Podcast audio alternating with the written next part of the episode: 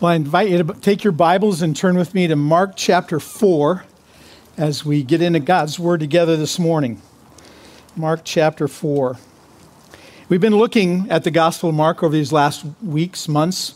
Um, you know, I love combing through a book, uh, especially a gospel like the Gospel of Mark. And, you know, as Christians, we should know the teachings of Christ. We should know what Jesus said and what he meant by what he said and uh, and that's what we're doing. You know, we we um, someone said, well, "Why don't you cover different topics?" Well, you know, when you preach through the Word, you end up touching on every topic at one point or another.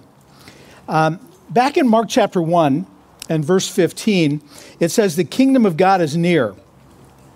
But up to this point, there's been no real explanation of what the kingdom of God is until you get to chapter 4.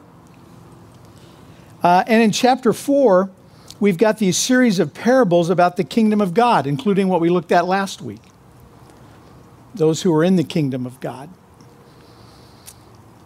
Have you ever felt like you're trying to do things for the Lord and, um, and what you're doing doesn't seem to have a lot of spiritual impact? I think every Christian feels that at some point. Well, to use the imagery of these verses that we're looking at today, you know, we, we shine the light of the gospel. That's what we're doing. And we, we sow the seed of the word. It's up to God to bring the increase. He's really the one that is, is responsible, He's the one that's at work. And I give you some examples of, of people who have faced some pretty big obstacles, but just continue for the Lord that inspire me. And I think they were thinking, if not of these particular parables, at least of the ideas that are behind them and the truths behind them. William Carey uh, is known as the father of the modern missionary movement. And he did ministry in India for seven years before he saw one convert. Can you imagine? You go there and, and work for all that time before you see anyone trust Christ. He shared the gospel for more than 40 years, but, but the fruit of his work he felt was, was minimal. But even still, he could say, and I quote, the future is as bright as the promise of God. And he was the one that said, maybe you've heard this expect great things from God and attempt great things for God. That was William Carey. A, a contemporary of his, another missionary, Adoniram Judson, uh, worked in Burma also for about the same amount of time before he saw a convert. And he would die disappointed that he wasn't able to accomplish more. But he was faithful to the end, and he could write these words in poetry form. He said, In spite of sorrow, loss, and pain, our course be onward still. We sow on Burma's barren plain.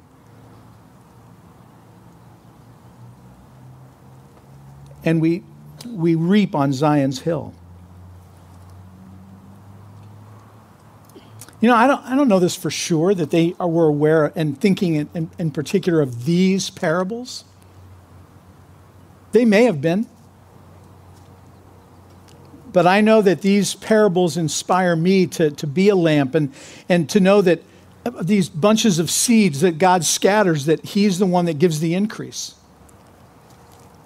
And that this one small mustard seed, even one seed that's planted in a life, can have a tremendous impact not because of what we do, because of what God does in these lives.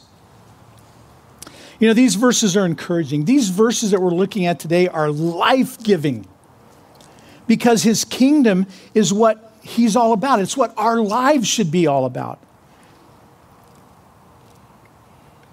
Jesus doesn't teach a feel good theology.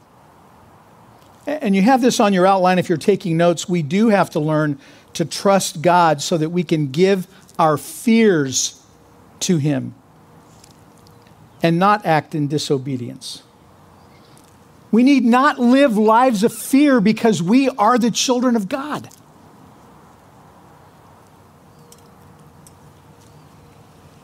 Because He's our King and we submit our lives to Him. And our purpose, our purpose in life isn't to find comfort and, and pleasure, it's to do the will of God. It's to be submissive to Him because He's the King. You know, God knew where the disciples needed to grow. God knows where we need to grow. He was doing everything he could to prepare the disciples for life after his resurrection and ascension.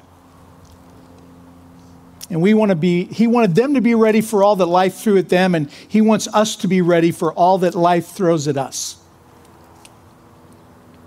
In these verses that we're looking at this morning, and this is on your outline, Jesus came to earth to inaugurate his kingdom. As citizens of his kingdom, we're encouraged to adopt a new kingdom culture while we live on this earth in expectation of living with him in his heavenly kingdom for all eternity. The kingdom has come in one sense, but it has yet to be established and recognized on earth. God's kingdom on earth is guaranteed to grow by the power of God until it includes people from every tongue, tribe, and nation. That's his promise. And in these verses, there are three parables about the kingdom that we're going to look at. The kingdom comes to earth and grows with the appearance of Jesus the Messiah, who came not to be served, but to serve and to give his life as a ransom for many. And these three parables reinforce the first parable, the one we looked at last week, the parable of, of the soil. What kind of soil are you? That's the question we asked last week. So let's read our passage, Mark chapter 4, beginning of verse 21. He said to them, Do you bring in a lamp to put it under a bowl or a bed? Instead, don't you put it on its stand? For whatever is hidden is meant to be disclosed, and whatever is concealed is meant to be brought out into the open. If anyone has ears to hear, let them hear. Consider carefully what you hear, he continued. With the measure you use, it will be measured to you, and even more. Whoever has will be given more. Whoever does not have, even what they have will be taken from them. He also said, This is what the kingdom of God is like. A man scatters seed on the ground. Night and day, whether he sleeps or gets up, the seed sprouts and grows, though he does not know how. All by itself, the soil produces grain first the stalk, then the head, then the full kernel in the head. As soon as the grain is ripe, he puts the sickle to it because the harvest has come. Verse 30 again, he said, What shall we say the kingdom of God is like, or what parable shall we use to describe it? It is like a mustard seed, which is the smallest of all seeds on earth. Yet when planted, it grows and becomes the largest of all garden plants, with such big branches that the birds can perch in its shade. With many similar parables, Jesus spoke the word to them as much as they could understand. He did not say anything to them without using a parable, but when he was alone with them, eh, with his own disciples, he explained everything. This is God's word. We're going to stop there. You know, the first thing that we see about the kingdom in this in these parables, and this is number one on your outline, is that the kingdom is spread as the gospel is shared. That's our responsibility to share it. We need the gospel message because we live in the brokenness of our own sin. And when we become alienated from God, we experience alienation in so many other areas social alienation and cultural alienation, and psychological alienation, physical alienation. We weren't built to live for other things than God. But we're living for ourselves, we live for our families, we live for our, our country, we live for this or that cause. Those are all good things but they're not big enough for the soul that God gave us. The only thing that's big enough for us to live for is to live for the kingdom of God.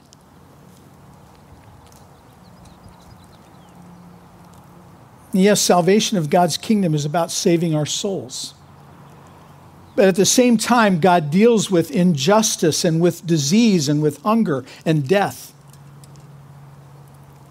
In other words, the kingdom of God means that God's salvation is, is not just for us being made right with God, but it's for us using what God has given us to share with others so they can be made right with God. The world is broken. But the prophet said that God will reconnect heaven and earth. And so the kingdom is about God. You know, we don't enter into a relationship with God because He'll meet our needs, although He will. We don't enter into a relationship with God because He'll make us happy. He can do that. We enter into a relationship with God because this is what we owe Him. That is His due as King. Like it says in Psalm 100, it is he who has made us and not we ourselves. Therefore, we're His. Living in the kingdom means in, that we live in such a way, and this is on your outline, letter A under number one, that Jesus is to be glorified by our words and our lives.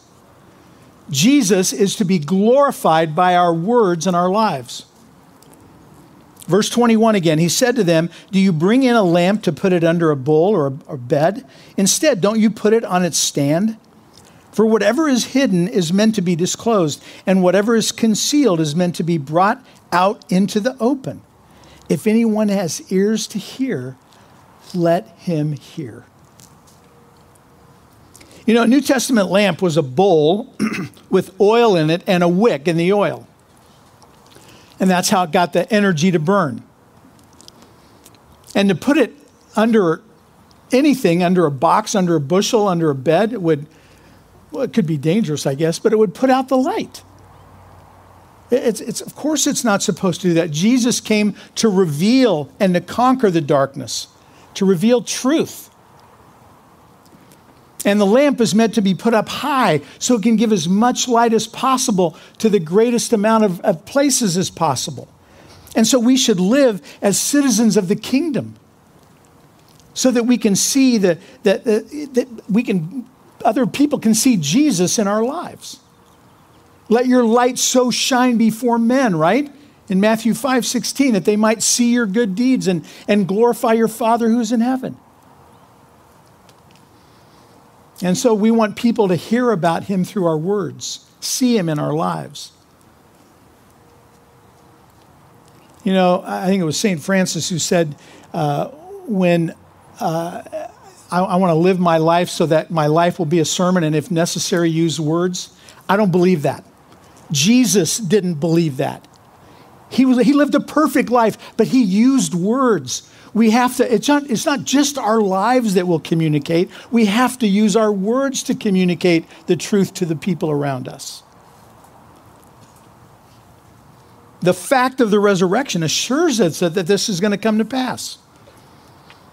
I like the message paraphrase of verse 23. It says, Are you listening to this? Are you really listening? And so we're to hear the word and we're to act on it. And this is tremendously important. So we need a new set of ears to be able to hear. That's essential. And the reference to the light, of course, is a reference to Jesus. Look at the references that you've got on your, on your outline. So then, how are we to respond to Jesus, who is the light of the world? He is the extraordinary lamp. Our prayer is that we might be able to reflect Him. Jesus came to reveal God and to be the image of God in human flesh. And so you have this on your outline. Jesus not only revealed divine truth, but when he came to earth, he embodied truth as a human being. He is the truth. Jesus identifies true disciples and who the true disciples are in the first parable, the one we looked at last week of the soils. And now he illustrates the primary responsibilities of the disciple in, this, in these parables, in this parable, to live in such a way that our lives are a witness.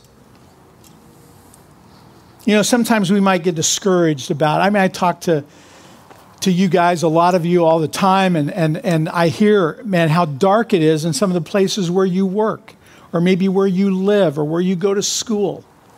It's spiritually dark.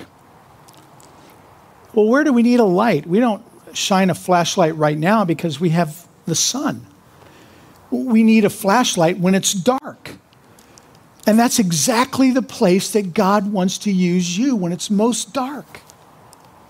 And so he says, don't be discouraged. You focus on, on, on being a light. It doesn't take much light even to, to shine brightly when it's, when it's very dark.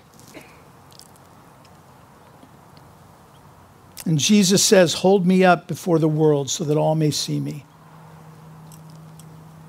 And then the second thing, uh, letter B under there, uh, under number one, living in the kingdom means that we come to the king unconditionally. Remember, he's the king, we're his servants. It means that we come with listening ears. Consider carefully. He says it again. He keeps saying it over and over again. Consider carefully what you hear. And what follows in verse 24 is a theological principle, really in the form of a proverb. With the measure you use, it will be measured to you, and even more. Whoever has will be given more. Whoever does not have, even what they have will be taken from them. You know, there's an Old Testament uh, almost equivalent in Proverbs 9. You've got the reference on your outline, but it says, Instruct a wise man, and he will be wiser still. Teach a righteous man, and he will learn more. When you respond to God's truth, God will give you more truth to follow.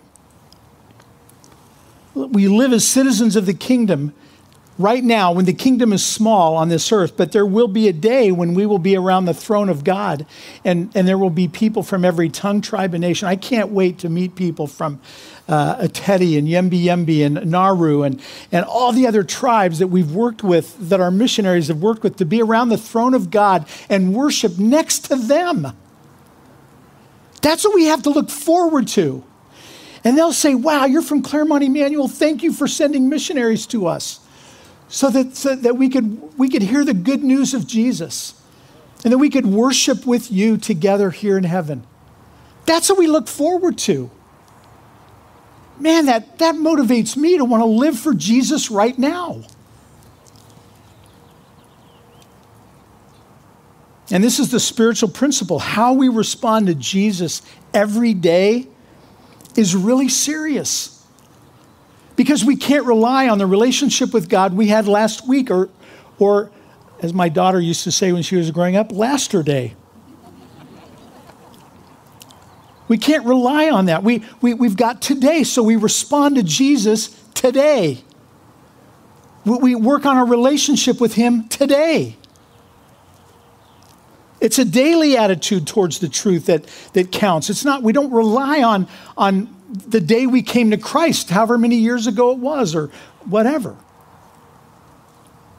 We're not to take for granted the relationship with God that we have right now.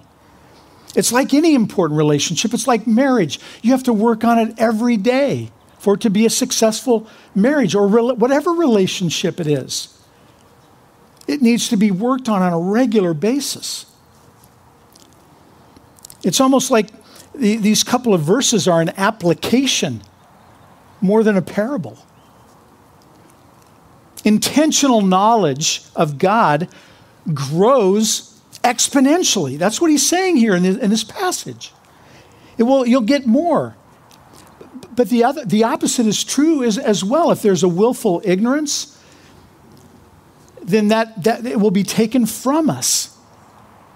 We don't want that to happen, so we've got a responsibility to move forward in our relationship with God. If you seek the truth, you will grow in wisdom.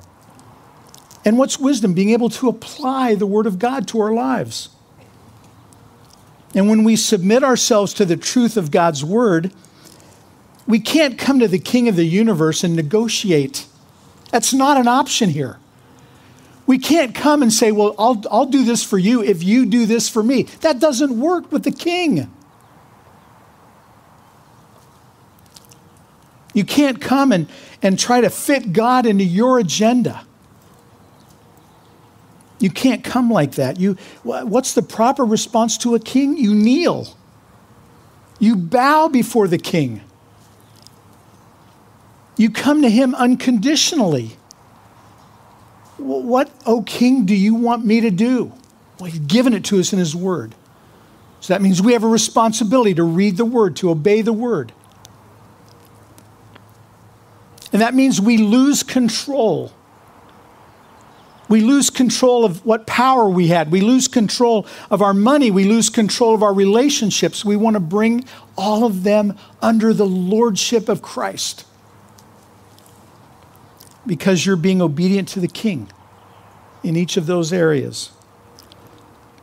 You know, this is the only way to have a life giving power of God that comes into our lives and gives us strength to, re- to be renewed, to submit ourselves to Him, to the kingdom, to what we find in Scripture. No, it's not always going to be like what we want, but that's not what we're concerned about. We want what God wants. The second thing we see about the kingdom in these parables, number two on your outline, is that God will see to it that his kingdom grows. So Jesus identifies the true disciples in the first parable we looked at, the one last week, in verses 1 to 20 of chapter 4. And then we see the responsibility to tell others about Jesus. And now Jesus describes how God's kingdom will come to earth. And this is the only parable that appears in just the Gospel of Mark. And the emphasis is on the power of the seed. That's the focus. The idea is to sow the word, to, to let it loose and watch it work. That's the Holy Spirit at work in the lives of the people because I know you have prayers for friends of yours that don't know the Lord, but God is at work in their lives. And we need to know that. And what God wants us to know, and this is letter A under number two, there's a mystery to the growth of the kingdom. So, verse 26, uh, he also said, This is what the kingdom of God is like. A man scatters seed on the ground night and day, whether he sleeps or gets up. The seed sprouts and grows, though he does not know how. And so, the backdrop here is that the Jews wanted the Romans gone. They were looking for a physical savior to come in and wipe out the, uh, the, the, Romans and so that they could be restored to uh, what they had under David and what they had under Solomon, all the glory of Israel. And even better. But God had a new covenant in mind, not the old covenant, not the old way of doing things. He had a new covenant in mind. D- a different plan, not a physical rule, but the kingdom of God. And that begins in our hearts. Jesus compares the kingdom to a farmer's crops that he was planting. And over time, he grows his kingdom. It will grow. You know, you probably heard me say this before, and I apologize, but I'm, I'm from Kansas. And uh, I, I, all my relatives on my mom's side are Mennonites, and they're farmers. And I, I, would, I would see my aunts and uncles and cousins talk about it all the time. It's time to plant. It's time to harvest. We pray for rain. We don't we need more sun, whatever it is. I'd see the whole process and then the time would come when they'd say, "Okay, all the cousins are going over to this person's house to help him harvest and take the harvest to the silos." And and and you know, I saw the whole process. I saw it grow. And, and I'll tell you what, I don't know of a farmer personally. I'm sure they exist that are atheists, but boy, they, they sure pray when they need rain. I mean, the focus here is on the seed, not the, not the farmer, not the one who sows the seed in this parable. The seed is the one that has the power in it. The seed is what represents the kingdom of God. And the focus here is it's like what Jesus' half brother James wrote in James chapter 1 when he says, Humbly receive the implanted word that is able to save you. And so when you plant the word in a receptive heart, the Holy Spirit makes it grow. God, the Holy Spirit, is at work in your life. we work alongside him. It's not just that we sit back and watch him do it all. No, we have to, we, we have to place ourselves before God, which is what we're doing now in corporate worship. It's what you do when you spend time alone with God, it's what you do when, when you pray. We're placing ourselves before God so that his Holy Spirit can transform us. You know, last week, Jerry Root uh, Zach made the announcement, has been talking to us about C.S. Lewis on Tuesday night uh, via Zoom. And uh, he talked about mere Christianity last week. And on the last page of Mere Christianity, C.S. Lewis writes this. You have it on your outline. The principle runs through all life from top to bottom. Give up yourself, and you will find your real self. Lose your life, and you will save it. Sub- these are all principles of the kingdom. Submit to death, the death of your ambitions and favorite wishes every day, and death of your whole body in the end. Submit with every fiber of your being, and you will find eternal life. Keep back nothing. Nothing that you have not given away will be really yours. Nothing in you that has not died will ever be raised from the dead. Look for yourself, and you will find in the long run only hatred and loneliness and despair and rage and ruin and decay. That's what we get when we look in. The heart is deceitful and desperately wicked. But look for Christ, and you will find him. And with him, everything else is thrown in. If you want to underline something, underline that last sentence from C.S. Lewis. I just think it's so well said. And then, secondly, letter B under number two, God also wants us to know that there is a certainty to the growth of the kingdom. Verse 28 all by itself, the soil produces grain. First the stalk, then the head, then the full kernel in the head. As soon as the grain is ripe, he puts the sickle to it because the harvest has come. I think this is really fascinating. The Greek word all by itself at the beginning there is the word automate and it literally reads automatically the earth bears fruit.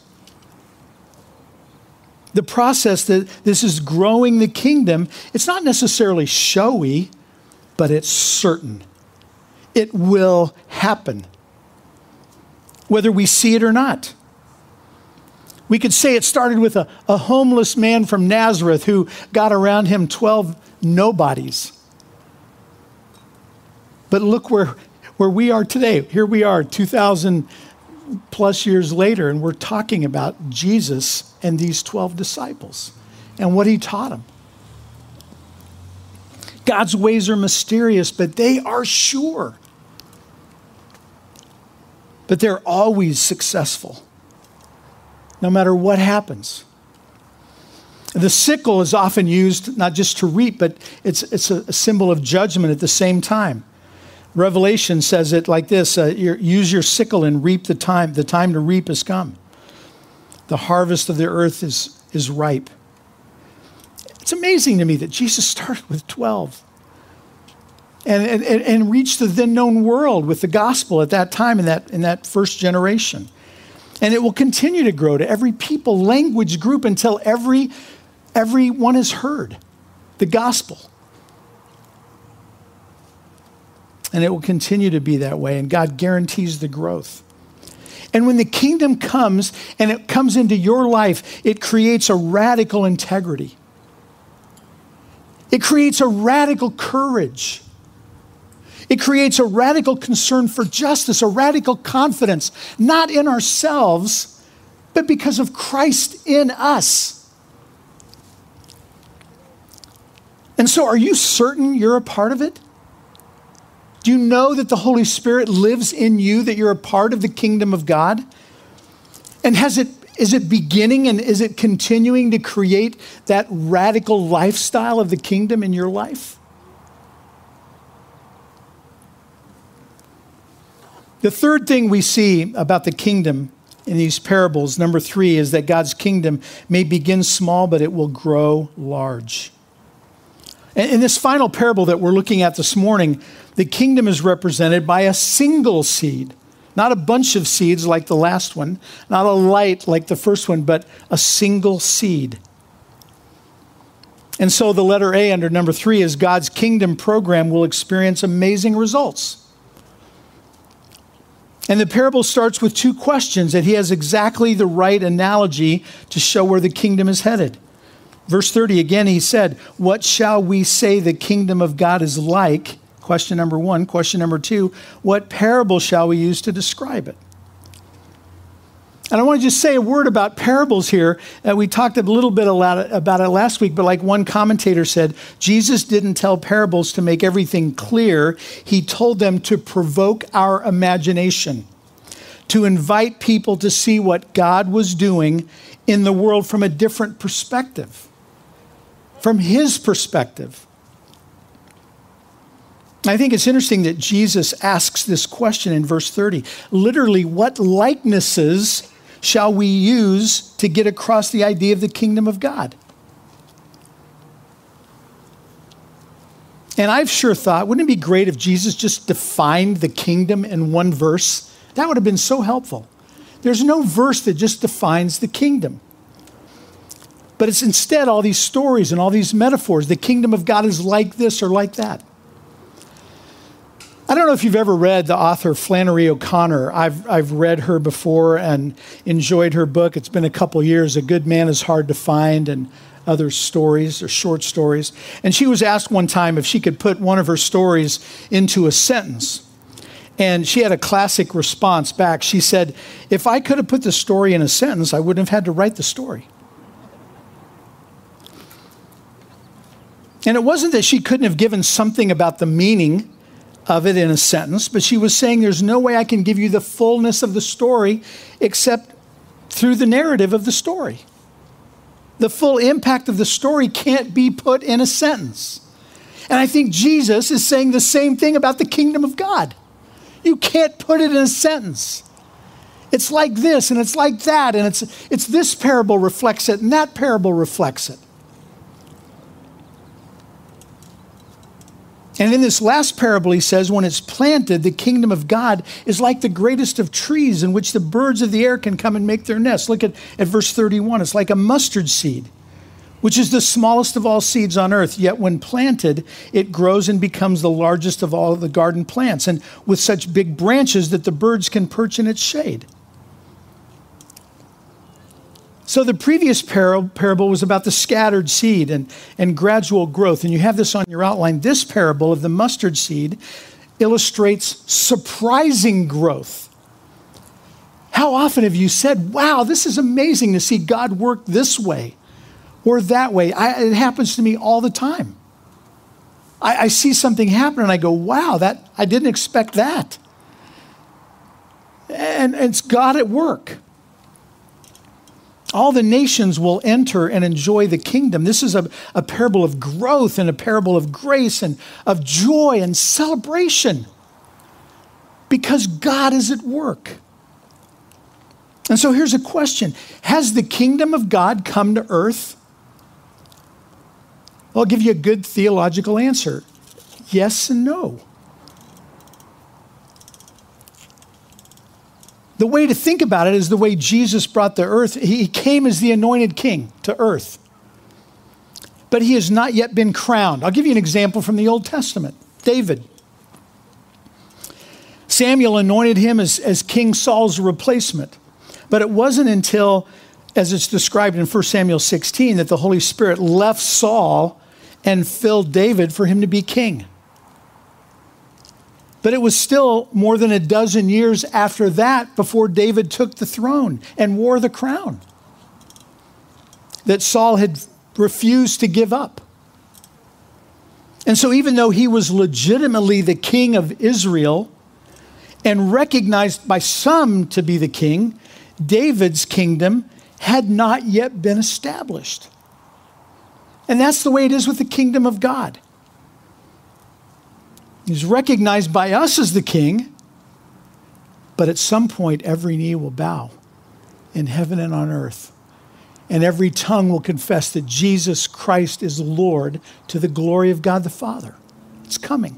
The time is coming. The book of Revelation describes when that king will come and wipe out Satan's rule on this earth and establish his everlasting rule. And so God's kingdom has come in one sense, but it has yet to be established and recognized on earth in another. And based on the truth of God's word, we know that Jesus will reign as King of kings and Lord of lords. His kingdom is where he rules. So we can begin here. Does he rule in your heart?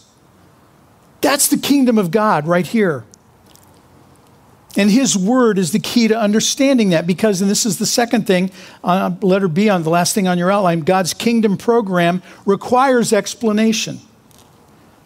Look at verse 30, uh, 33. With many similar parables, Jesus spoke the word to them as much as they could understand. He did not say anything to them without using a parable. But when he was alone with his own disciples, he explained everything. Would that have been cool or what? Okay, Jesus, what did you mean? We want to know. There are at least 39 parables in the Synoptic Gospels Matthew, Mark, and Luke. And we said last week that they make up about one third of Jesus' teaching. He said he taught them, used them all the time, never taught anything without a parable. Jesus spoke in parables so that we would understand the kingdom of God and the central role of Jesus and his word. And Jesus probably chose a, a teach, this teaching method because it opened some people's eyes, but it closed others. That's what we, that's what we see in the parables. He was steadfast in preparing the 12 for the ministry they would have. So, how, would, how do we get the power to live in the kingdom? It's right here. We have the lamp under the, not under the bushel, but we have Jesus who's the light of the world. We have the seed that's being sown into the ground. And, you know, just like it, it says in John 12, Jesus was a kernel of wheat who fell into the ground and died and produced us many seeds. And then we have the smallest of the then known seeds, the mustard seed, becoming this unusually large tree. And did you know that Jesus really, literally was the smallest of seeds? Because Jesus, God the Son, the infinite Lord of the universe, came down to earth so we could go up with him. Think about this before being born in a manger, Jesus was the smallest of organisms, a sperm and an egg together. That's a pretty small organism. That was the Lord of the universe. That was the hope of the world for you, becoming that small seed. And he didn't become a bush or a tree, but he died on a tree. That was another name for the cross, like it says in 1 Peter 2:24. He himself bore our sins in his own body on the tree, the cross, so that we might die to sins and live for righteousness. By his wounds you have been healed. That's the tree that unites heaven with earth. And you've got this on your outline. The cross shows us how the kingdom operates and how we can have the power to live our lives here. It's the power of the cross. And on the cross, we have Jesus bringing infinite power and influence in the world through giving all of his power away on the cross. The cross was a tree of death for him, but it's a tree of life for us. Wow. And to the degree that we see this, to the degree that we take this into our lives, to that degree we have the power of the cross in our lives. When the gospel comes in to our lives and we begin to live by kingdom principles, that will change us. And it will change the people around us. If you're holding on to bitterness right now, if you're holding on to anger for some reason right now, that is not what it means to live in the kingdom of God. You have to release that. You have to let that go. You have to forgive. It's not a choice. God says you must forgive if you're going to live by kingdom principles. And so when we forgive, even when we ask for forgiveness, we're living like kingdom citizens. If something really bad is happening in your life right now, some failure, some trial that you're going through, remember that living in the kingdom means that the way up is the way down. It, it leads us to a life of, of humility, of, of, of not, it's not about thinking less about ourselves, but thinking more about those around us. That's what Jesus did for us when he gives us the, that power, and it'll lead us to more compassion in our lives. It will lead us to more wisdom. It will lead us to patience. It will lead to good things. You know, Kathy and I both graduated from Wheaton College. And the motto of Wheaton is for Christ and his kingdom. That that would be the motto for your life and for mine. Think about it. Let's pray. Dear Heavenly Father, thank you for giving us the understanding of the kingdom, the importance of it, the power for it to see your Son on that tree that unites heaven and earth. Because Jesus humbled himself, he, he, he's been given the name that is above every name so, Lord, we humble ourselves under your mighty hand right now. We give ourselves to you. We give you our lives and even our independence. Come in and begin to renew us in the image of your Son, who came not to be served, but to serve and to give his life as a ransom for many. And we pray in Jesus' name. And now may God Himself the God who makes everything holy and whole, make you holy and whole, put you together, spirit, soul, and body, and keep you fit for the coming of our Master Jesus Christ. The one who called you is completely dependable. If he said it, he'll do it.